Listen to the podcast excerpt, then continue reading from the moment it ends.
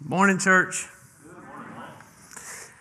Well, you're already open to First Peter. We'll dive in there, but I, I do just, as my own faith family, I want to tell you the last baptism that I was uh, um, blessed to do, Avi, was actually Izzy's, my own daughter's, and uh, this morning was, was much nicer than that. It was late January uh, in North Mississippi, and the night before had been drip water to keep your pipes from freezing cold, and uh, we walked in uh, that morning, and I was a member at the church. So they were going to let me baptize Izzy, and I walked up to the baptistry, and uh, just the pastor in me, you know, took over, and I looked, and there was no water. The people who did the baptisms were uh, on vacation, and no one had filled it up. So we filled the baptistry through the song service, and when I stepped in, it was so cold I couldn't think, and I, all I needed to do was tell the people that I was like, "Morning, y'all." I got to stand here a second because this is so cold I can't think. bless, bless Izzy's heart. I baptized her got her head above water, and I heard her going up the steps. I don't want to do that again. I don't want to do that again. I don't want to do that again.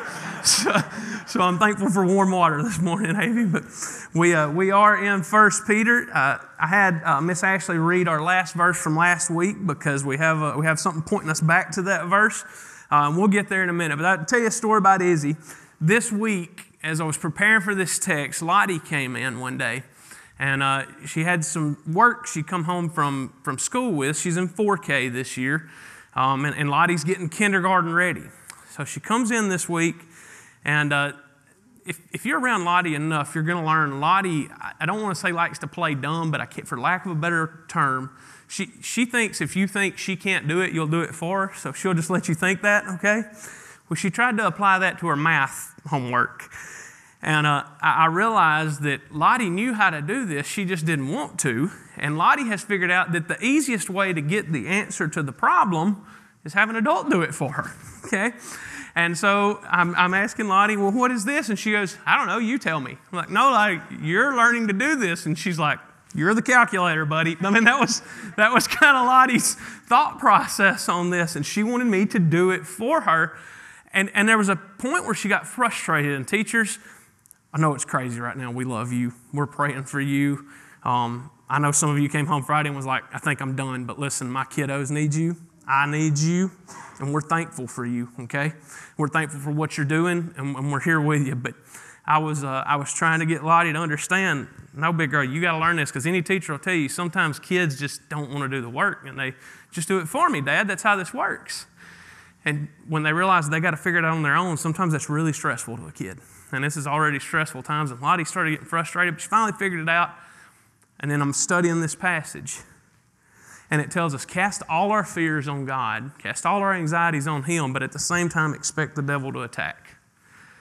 And I realize with Lottie, this passage, the beginning of this passage doesn't tell us ask God to make it easy. See, that's what Lottie was wanting. And I get that. That's, that's how she'd been conditioned to this point. Dad makes it easy. And sometimes we pray to God, and look, I was praying last night saying, Lord, if you can, make this thing easy. and sometimes God's going, I'm not going to make it easy. But what this text tells us is He is always with us as He's growing us through something. And watching my kids grow and wanting to do something for them, but knowing that if I do this for them, it's not good in the long run is hard. This passage tells us sometimes God doesn't make it easy because there's bigger things He's doing in the moment. We have to remember that, especially in this pandemic. Let's not even say these crazy times. Let's call it what it is. Especially in this pandemic, it has changed every second of every day that we're alive.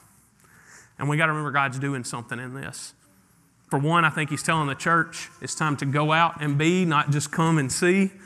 I, I think there's lots of things He's doing. I know there's things He's doing in our own individual lives. So this morning, we're going to see how he tells us in this passage to be relying on him, to be ready to resist the evil one, and to be rewarded in the end. So let's, let's jump in this morning with verse, uh, verse 6. Verse 6, we'll see what it says, and then we're going to look back at 5 in a minute. It says, Humble yourselves. Humble's a great command to hear, and it's a scary one, okay? If you ever hear someone pray for humility or pray for patience, best just to let them handle their life for a minute, okay? Um, that, those are tough things. And here, Peter is telling this audience, humble yourselves. And then he's got that word that we saw last week too, but here he shows up with it again, therefore. When you see therefore, or when you see because, or when you see so, always look back at the passage before. That's what he's saying. Humble yourselves, therefore. But humble myself, why? He's pointing us back specifically to verse 5. Remember last week he was talking about how we lead well, and then he ended with how we follow well. Specifically, there on the end of verse 5, he quotes a proverb says, God opposes the proud, but gives grace to the humble. Humble yourselves because, if you will, for therefore, therefore, because God opposes the proud, but gives grace to the humble. He's going to expound that through the rest of 6 and in verse 7. What he's going to tell us in verse 6 is why we humble ourselves. And in verse 7, he's going to tell us the one thing that we have to do on how to humble yourself, okay? So let's look at verse 6, what he says here on how, okay? He says, Humble yourselves, therefore, because God opposes the proud, gives grace to the humble, under the mighty hand of God, okay? Humble yourself under the mighty hand of God. What do you think that means? Why such specific language of mighty hand of God?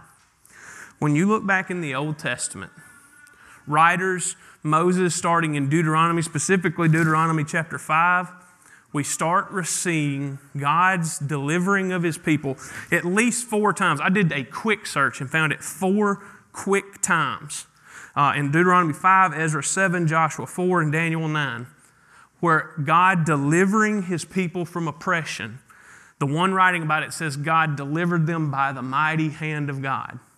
Now, Peter, having grown, up a Jewish boy, likely around Capernaum, don't you think he knows what this terminology is tied to?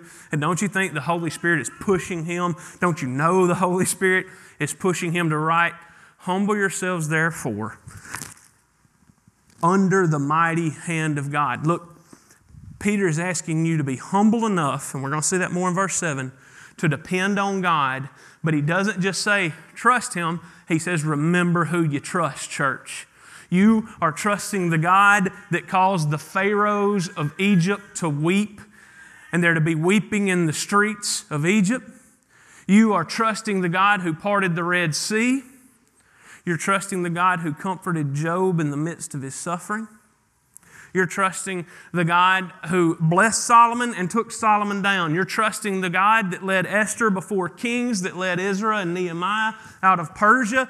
You are trusting the God who tested his people but grew his people, who was with his people when they were good, when they bad, who never left them, even when he had to grow them in tough ways.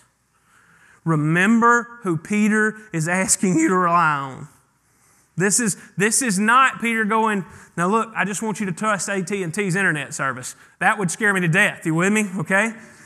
Peter is saying we are trusting the one who has not left us and has never failed us and won't fail us. Trust is hard to come by in our day, but we literally have a history of humanity to look at and say, even when we look defeated, God was with us. The mighty hand of God is what we're relying on here. So why? Why trust? Because of who he is. And second thing he shows us, we trust not just because of who he is, but what's coming. He says, trust the mighty hand of God so that at the proper time he may exalt you. Don't miss that humility and humbleness are not the end goal here.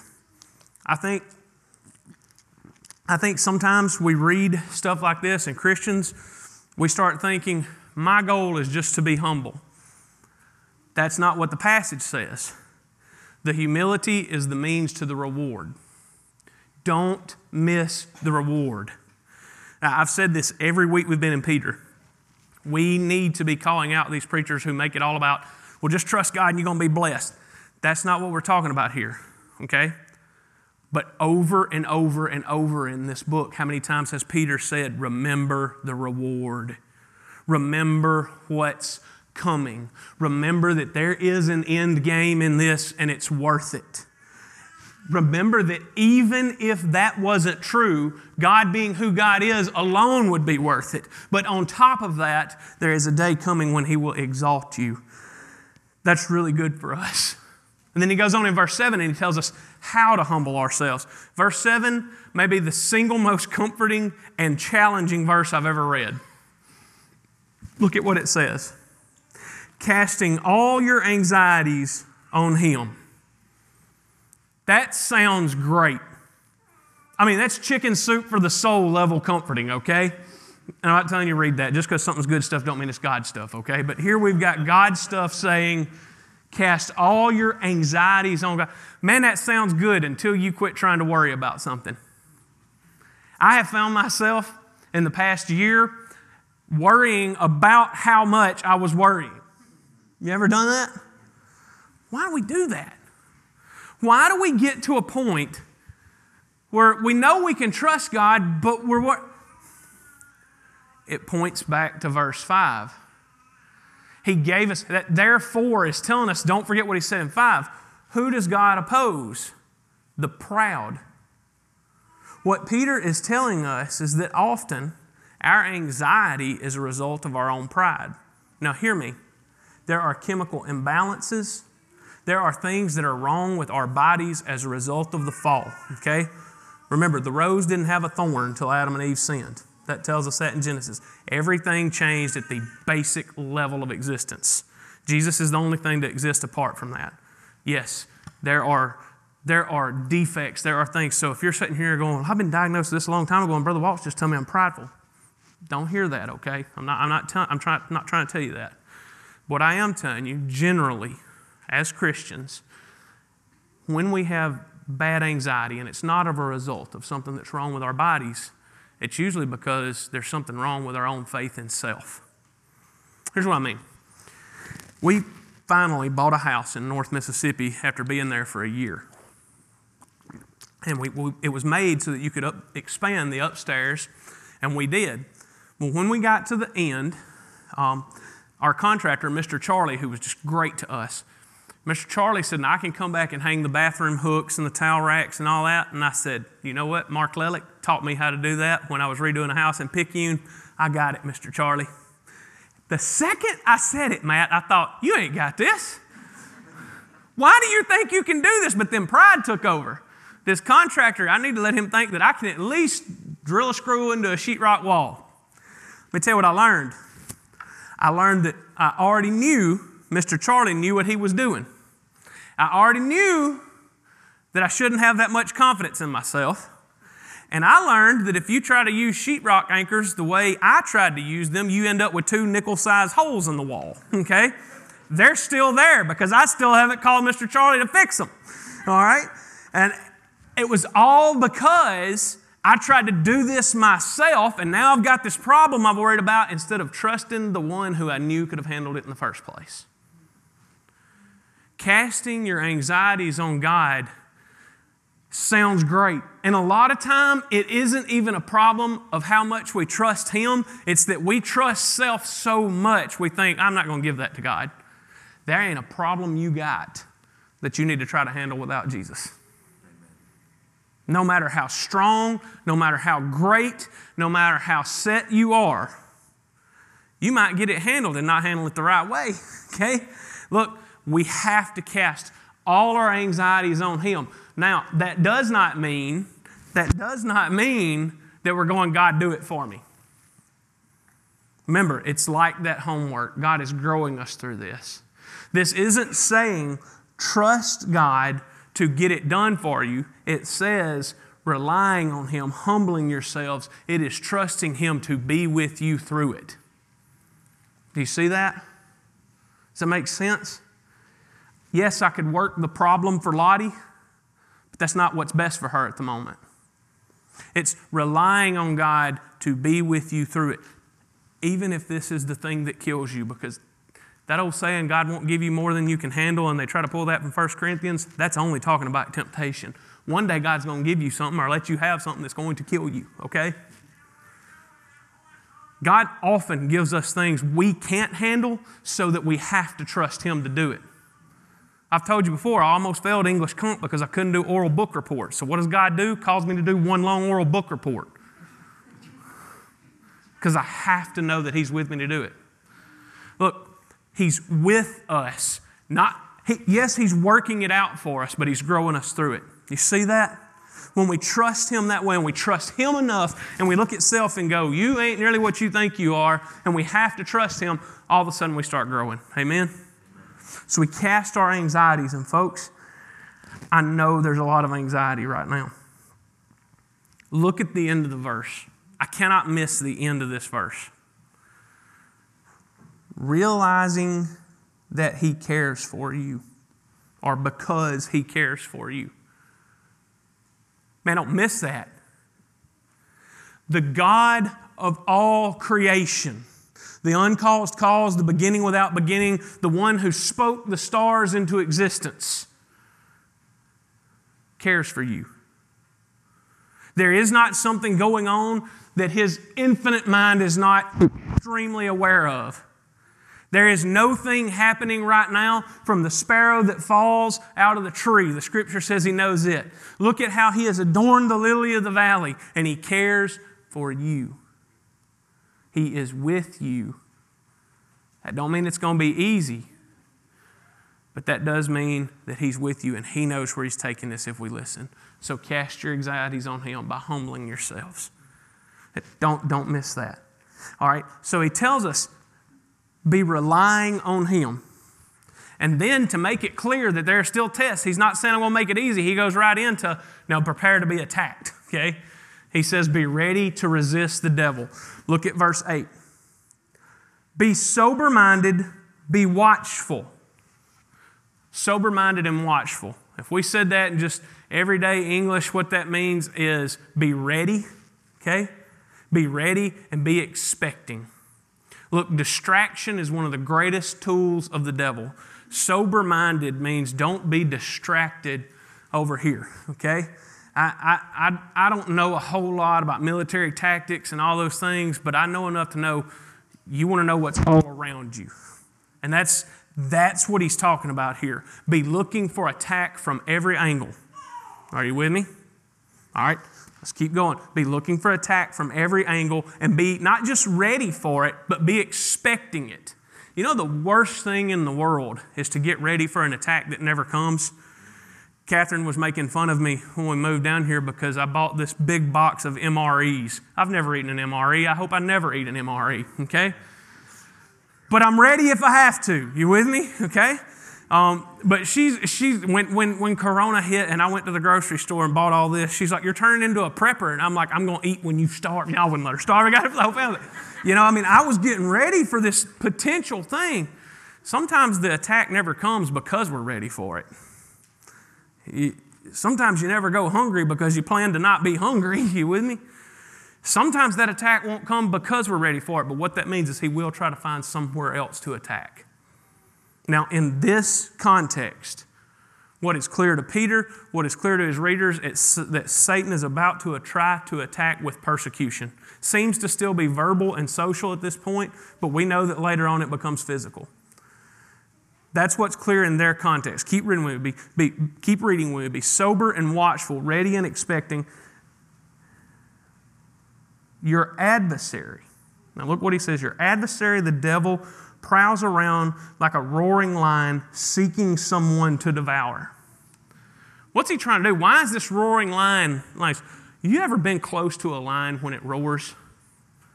If you weren't expecting the lion to roar, you will immediately, you can hear these things for miles, okay?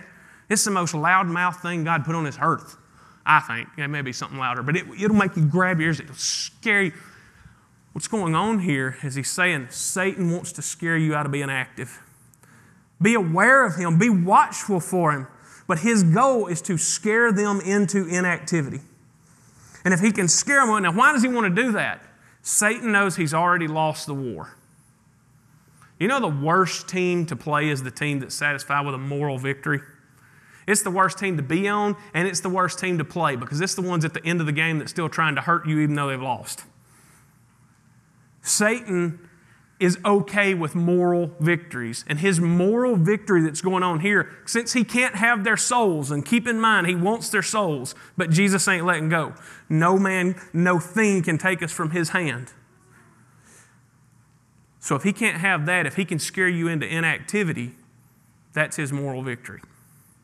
You following that? He's fighting for that. He wants to scare them, and he's satisfied with that at this point. We can't let him have that. Why does he try to scare these folks? Well, He'll put them in inactivity. But why, why is being ready so important? If you are ready for something to scare you, it won't scare you near as much. I remember I told y'all about Izzy and Lottie at the New Orleans Zoo seeing the rougarou, and one of them was scared of it, one of them roared at it. Well, I didn't tell you about the first time I saw the rougarou. Me and Catherine, Catherine and I, our anniversary is August 6, 2005, and we came to New Orleans like three weeks before Katrina on our honeymoon, okay? And we went to the zoo.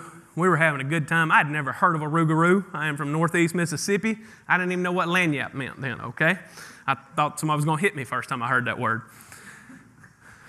I walked around the corner in that New Orleans exhibit, and I didn't know that thing was behind me, and Catherine just kind of pointed it to me, and I about hit the floor, okay? I jumped back from it. It scared me to death. She loves to tell this story. Well, ha ha ha, I've been told.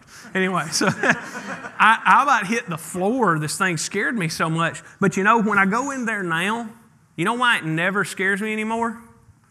Because I know it's right around that corner. And I know that it's going to be there and it doesn't bother me anymore.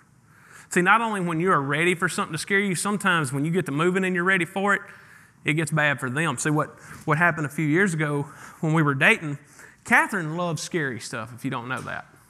She wanted, to go to, she wanted me to go to a haunted house with her.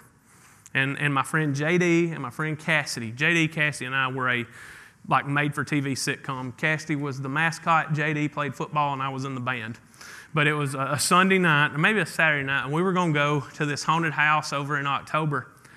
And stuff kept jumping out at you. And y'all, I can't stand that. I can't stand it in a movie. Catherine likes to try to make me play my man card and be tough through those movies because she knows I, I jump more than Michael Jordan in a dunk contest.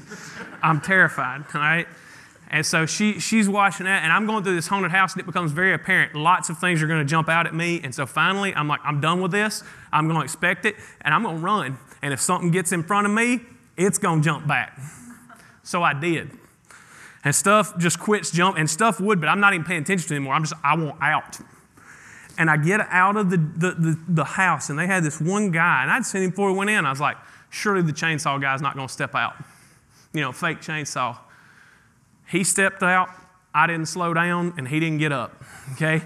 Uh, and I got to the car, and as far as I know, they all get there and we're laughing. That guy's still laying there, and I'm like, he saw me coming. He should not have tried to jump out at me. See, there's times when we know the scare tactic's coming, but we're already moving, and we're moving so much that it doesn't even faze us, and in fact, it ends up harming the enemy.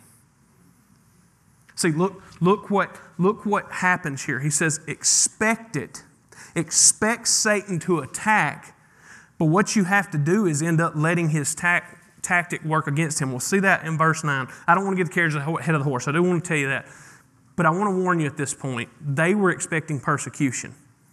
When we're talking about expecting the scare tactic, it's not always the scare tactic for us in our context. In our context, it's quite often seduction. If Satan can seduce us away from seeing how good the Father is to find our pleasure in something else, even for a moment, that's the attack we see a lot. A lot of times it's this anxiety attack of pride. They were seeing the scare tactic, but I just want to warn you that's not his only tactic. We have to be ready for whatever the attack is. Be watchful and be ready. So when he says be, be ready, we're, we're being around of what's aware of what's around us. When we're being watchful, we're aware that it may not be a scare tactic. He may try to seduce us. You with me, church? When we're ready for the attack and we're watchful for it, sometimes it stops it and sometimes it makes it turn on the devil. Let me show you how that works. Verse 9. Resist him. So be ready and resist. Verse 9. Resist him firm in your faith, knowing that the same kinds of suffering are being experienced by your brotherhood throughout the world. Okay? He's saying, when the, the, devil attacks, you have to persevere. Perseverance is the victory. He wants you to fall back, not do what you're made to do, but if you persevere, strong in your faith, then we get to see this victory. We can persevere as we watch other believers face similar attacks and stand strong. Have you ever heard a story of a martyr and it just be like, that's terrible, but man, that kind of pumps me up. Their faith pumps me. Up. I'll never forget the first time I heard the story of Latimer and Ridley. Latimer and Ridley in London are going to be burned at the stake for believing the Bible should be in every man's language, for standing for doctrines like ours, and they're going to be burned at the stake. Latimer says to Ridley, Mr. Rid- play the man, Mr. Ridley, for tomorrow we light a fire in London. I should tr- a light in London I should trust should never be put out. And I hear that and I'm like, man, I don't want to have to do that, but wow, you know? It kind of pumps you up. We, we hear these stories of people who gave it all, and it makes us just. Every year on Memorial Day, I, I, I, watch and listen to the story of Michael P. Murphy, who sacrificed himself to try to save his unit. I only do 200 push ups one day a year, and it's always in his memory, okay? It'll pump you up to do stuff like that. When we hear how others are suffering and standing firm through it, somehow it encourages us to stand firm too.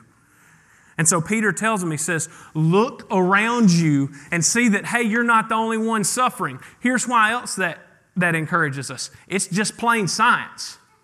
You know how an experiment, what has to happen with an experiment in science for that experiment to be considered valid? You have to have reproducible results. The reproducible result of church done right, of following Jesus rightly through the history of the church and all of the world, is that the world around them eventually hates them. We see it turning now. If we love Jesus rightly, the world turns on you. We see Satan attack. We see things that come in our way. And he's saying, one, be encouraged by them standing strong, and also know that, hey, they're attacking you because you're doing it right. So be encouraged when we see those things around the world. Now, here's how it eventually turns against Satan. You know what happens when you trust God and you do things God's way? and God grows you through that. And it was tough and it was scary, but God grows you through it. And you look up at the end of the day and you see how God brought you through that. You know what that does to your faith? It strengthens your faith. And what Satan meant for evil, God ends up using for good, and his own attack falters because it ends up growing your faith. You seeing that? But it takes humbling yourselves, relying on God in the stress of the moment, and it takes being ready for the attack, it takes resisting during the attack. And when we do that, we see God do awesome things and grow our faith. And finally, the last two verses, I want you to catch this again. The last thing Peter says, again warning us that there could be suffering, the last thing he says before he gives ending comments is be rewarded. Don't miss how much Peter talks about this reward. He's already said it once in this passage, and he emphasizes it again here in verse 9. I'm sorry, verse 10. And after you have suffered for a little while, the God of all grace, who has called you to his eternal glory in Christ, will himself restore, confirm, strengthen, and establish you. First of all, don't miss the gospel in this verse. He says, after you suffered for a little while, and goes and he says, Who has called you to his eternal glory in Christ? Don't miss that. Because what a lot of us do is we go, If I suffer, God owes me. Peter is really clear here. You don't get the reward just because you suffered, you get the reward because you are in Christ. The reward you get is the reward that Christ earned with Christ's work. He said, That don't sound fair. That's why Paul and Mark called it a scandal. It's called imputation. You get Jesus' status as perfect given to you. And since you have your perfection, his perfection as a co-heir with him, God will give you his reward.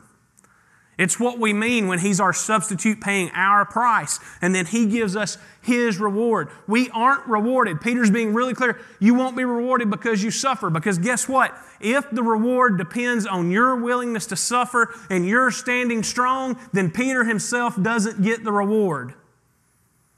Because what did Peter do the night Christ was crucified?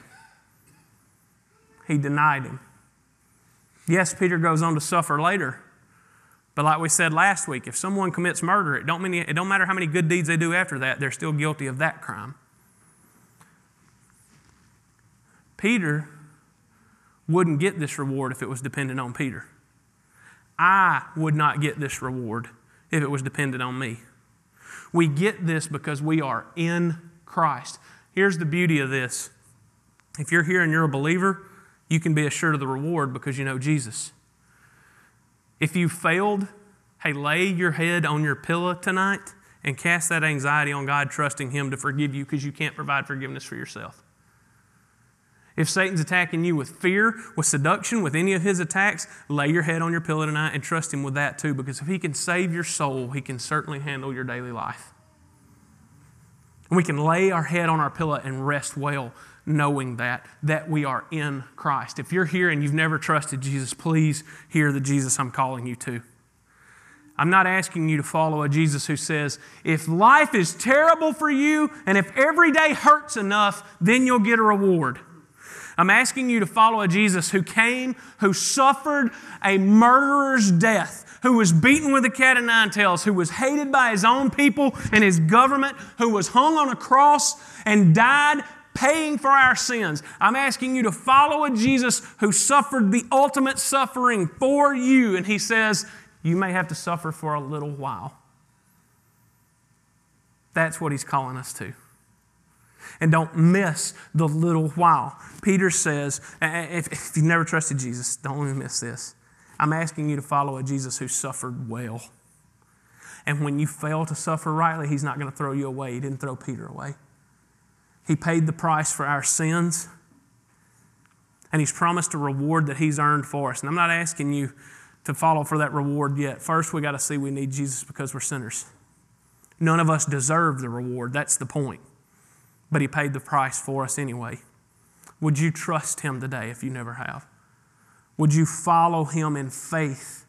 Scripture says that the moment you believe, the moment you trust Him, God accounts it to you as righteousness. That's what happens with Abraham back in the Old Testament. From the beginning, it's been that way. Would you trust Him today? Finally, I want you to see here as believers, I want you to see the permanence of the reward versus the momentariness of the suffering. Look at verse 10 again.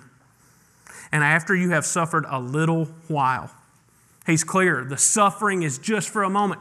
Think about it, y'all. A million years from now exists. One billion years from now exists.